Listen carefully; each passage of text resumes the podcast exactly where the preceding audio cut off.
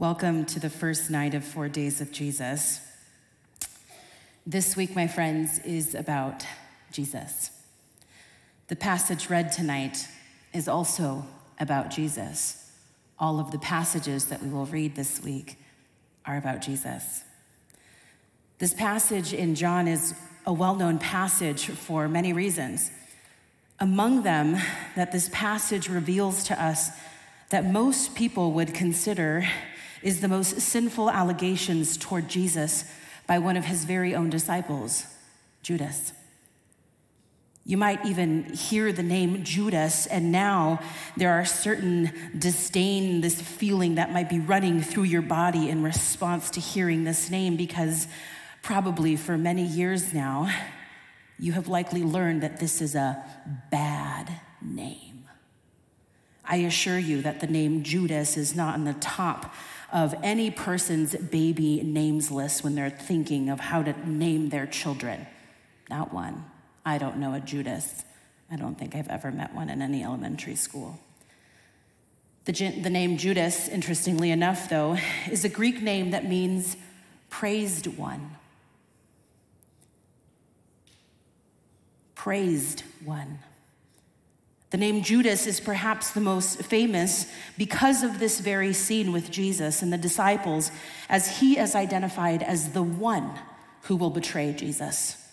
Note that this is not the only Judas that is mentioned in the Bible. However, it, he is the one that seems to stick in our minds. No less, I want to assure you that this passage, no matter how loud the betrayal of Judas might seem, it's still about Jesus. Chapter 13 begins with the ritual of communion that today, for us and for many faith communities all around the world, is a sacred ritual that is a signature part of our faith journey. In preparation for his own death, Jesus initiates this ritual with his beloved disciples. This includes Judas. There are many things that people do in preparation for their death. Mostly among those are uh, getting their financial affairs in order, right? Their wills and trusts in order. Uh, some go as far as planning their own funerals, right? And some even go through the trouble of saying their last goodbyes to their families if that's something that is possible for them. Seldom do people make washing other people's feet and breaking bread with them a part of their preparation before their own death. But Jesus, having loved his own, he loved them to the end, as it is described in the last verse, in the last half of verse one. Jesus wants to share with them this sacred gift. And on his knees, like a servant man, humble and hospitable, Jesus is so deliberately intentional with this preparation ritual. What is Jesus preparing the disciples for? Does it work? Does the preparation miss Judas? Did it miss the disciples? Scripture describes that Satan had already made its presence known to Jesus and to Judas at the time of their meal. And even so, knowing that Satan, the accuser or the adversary, as we see in the Greek, had decided to choose Judas to bid its evil by entering the body and spirit of Judas, Jesus still washes the feet of Judas and dries them with the towel that is wrapped around the very body of Jesus. Jesus kneeled to serve Judas, but not in submission to the evil that was going to occur, but perhaps as a symbol that this selfless gesture really is the foreshadow of what truly prevails in the kingdom of God. In this moment, there's no evidence that Judas denies the gesture from Jesus. Judas accepts this humble and gentle gesture from Jesus. Perhaps he does this in acknowledgement of what Jesus later will say to Peter Not all of you are clean. Verse 10.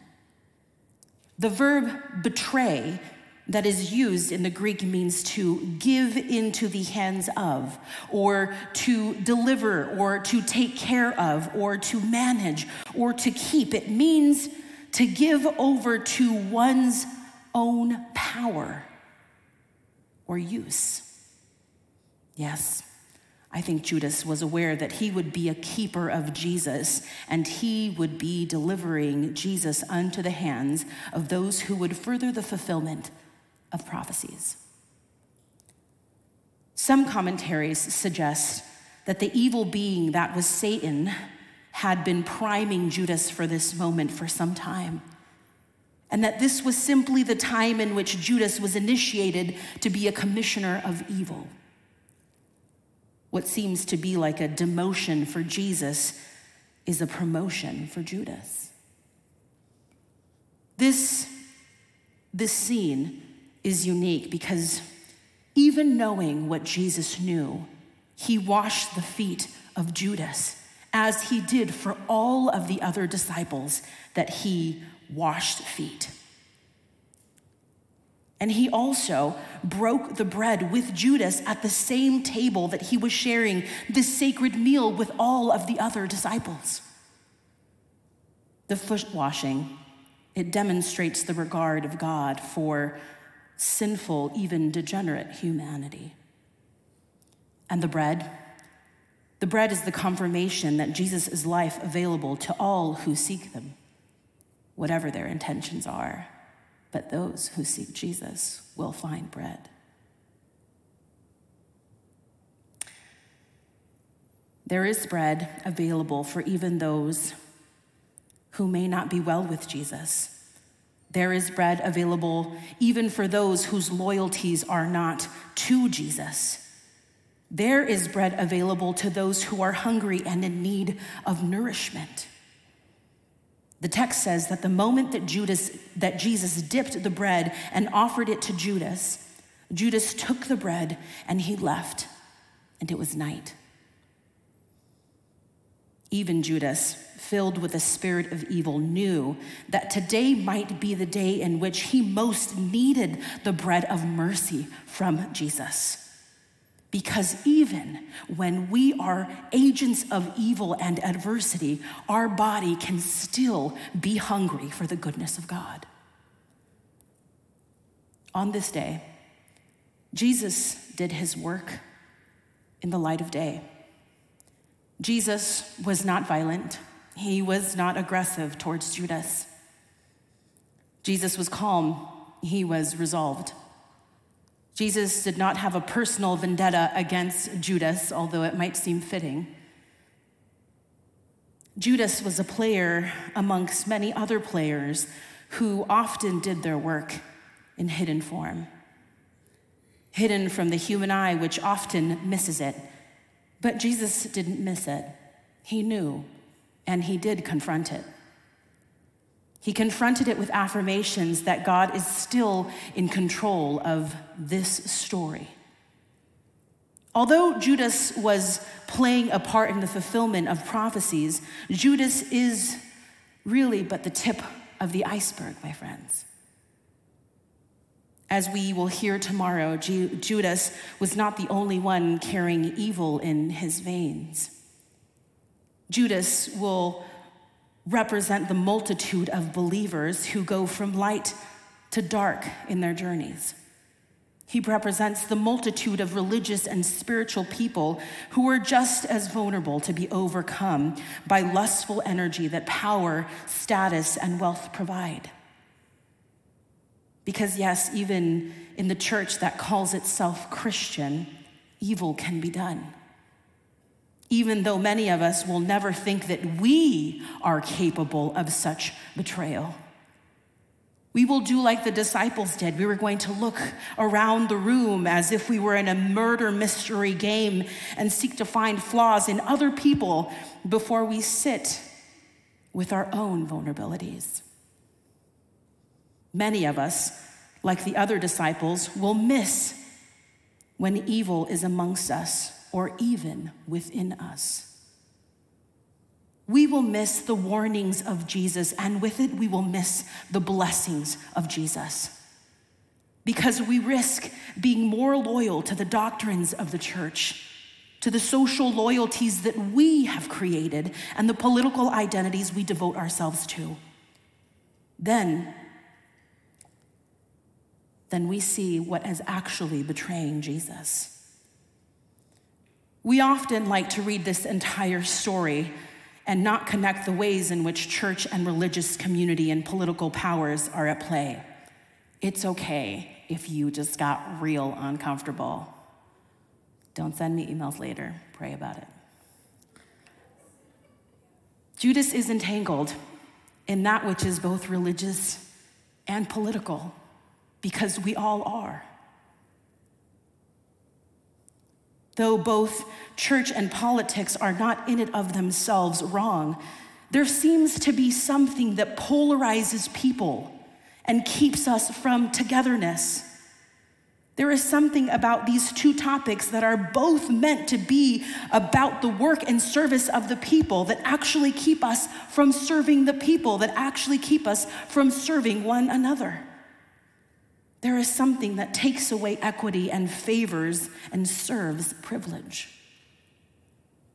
What Jesus was modeling in servitude with the foot washing and the servitude of sharing of meals is the opposite of what human kings do.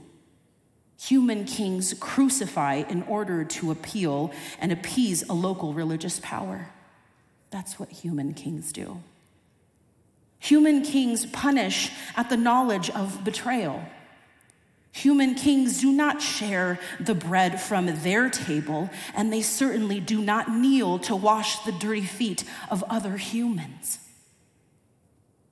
Jesus reverses the human model in verse 14, and he says, If I, your Lord, your king, and your rabbi, your teacher, your religious leader, have washed your feet, you also ought to wash one another's feet. Jesus tells the disciples in verse 15, sitting with them there, yes, including Judas. For I have given you the example that you should do as I have done to you. Jesus levels out the playing field. He levels out the social structures that we humans have created. He levels out the social orders we live our lives by. He levels out the hierarchy of humanity and declares we have to do the same. You want to be happy? Jesus asks the disciples. You want to be blessed? Then do these things. You want to be happy, La Sierra? You want to be blessed? Then do these things, Jesus says. Do the things Jesus has done. Wash each other's feet. I spend 10 to 15 hours a week as a resource provider at homeless shelters. This morning, I was at a social services agency located in the back part of a church parking lot, close to downtown Riverside. And here is where free showers are offered to people experiencing homelessness. When these friends come to sign up for their showers, they are dirty from head to toe. Their clothes are covered in dirt, sometimes in their own urine and feces. And some even have their own throw up all over their clothes. They smell terribly. Their hair is ruffled and often full of dust and leaves and what else, whatever else was blowing in the wind while they were sleeping on the ground. Their feet are tattered, they're bruised, cut, and oftentimes infected because they either have no shoes at all or they have worn all kinds of holes into their current shoes. It's easy to stand in front of them and be disgusted. It's easy to stand there with my own clean clothes and to feel superior to them. It's easy to adopt a posture of righteousness at someone who has had a substance abuse problem or an out of control mental health issue and think, well, they got themselves there, didn't they? But that's, that's not my job. That's not what I'm commissioned to do. That's not the kind of resource I provide. Something amazing happens, however, when they step into clean water and have a chance to scrub away some of the chaos from their week off their physical bodies. They come out of the showers, and then we provide for them new articles of clothing, underwear, socks, and sometimes even shoes, and they are radiant. Radiant because for at least this hour, they are clean of being the lowest humans of society.